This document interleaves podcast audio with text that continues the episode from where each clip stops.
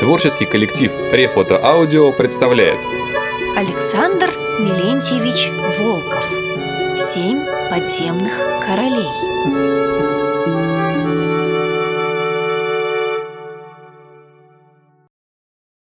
Охота на шестилапого Прошло еще сто лет. Положение в подземной стране все ухудшалось. Чтобы удовлетворить ненасытные аппетиты королей, придворных, солдат, простым людям уже приходилось работать по 18-20 часов в сутки. С тревогой они думали о будущем. И тут на помощь обитателям пещеры пришел удивительный случай. Все началось с охоты на шестилапого. Укращенные шестилапые приносили большую пользу в хозяйстве страны – они таскали тяжелые плуги и бараны, косилки и жатки, вертели колеса молотилок. Они же работали у водяных колес, подававших воду из озера в город Семи Владык. Вытаскивали клети с рудой из глубоких шахт. Шестилапые были всеядными животными. Их кормили соломой и сеном, рыбой из озера, отбросами городских кухонь. Плохо было только одно – чтобы заменить умиравших от старости шестилапых, нужно было ловить новых в каменном лабиринте, окружавшем пещеру. Этот лабиринт был объявлен королевским заповедником, и под страхом смерти никто из граждан пещеры не смел там охотиться. В королевском заповеднике была тишина. Ни один звук не нарушал молчание подземных залов и коридоров. В одной из пещер у стены стоял шестилапый. Его лохматая белая шерсть слабо светилась, освещая предметы на два-три шага вокруг. Зверь с наслаждением слизывал с сырой скалы огромных улиток и глотал их прямо со скорлупой.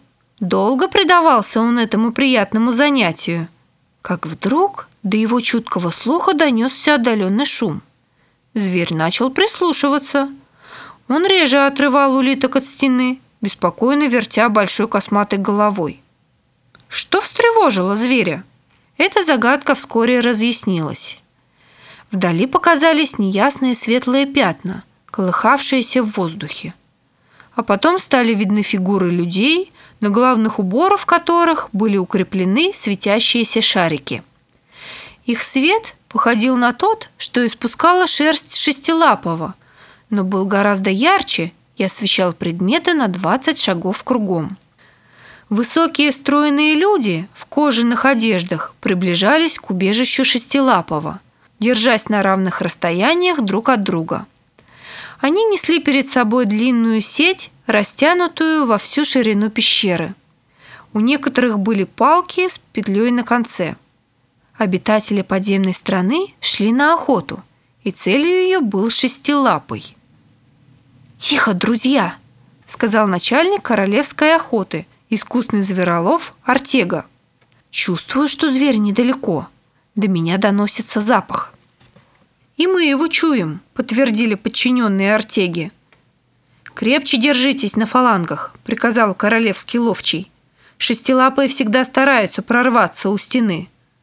«У нас наготове факелы», — сказали фланговые. «Мы напугаем его огнем».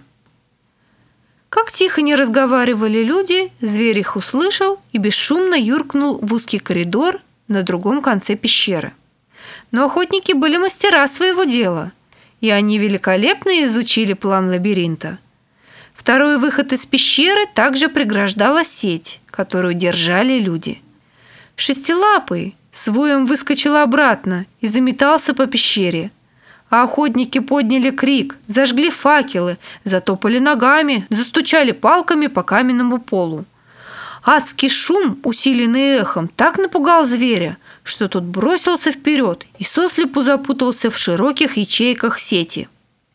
Веревки затрещали под мощными ударами лап, но охотники продолжали опутывать зверя сетью. И скоро шестилапый был в плену. Из коридора показалась вторая партия охотников. Люди с радостными лицами столпились вокруг Шестилапова. «За этого зверя мы получим хорошую награду», – переговаривались охотники. Посмотрите, какой он огромный!» Здесь стало понятно назначение палок с петлями. Осторожно распутывая ноги чудовища, звероловы накидывали на них петли и привязывали лапы одну к другой так, чтобы шестилапый мог делать только маленькие шаги. На голову зверя надели прочный кожаный намордник, а к шее привязали несколько веревок.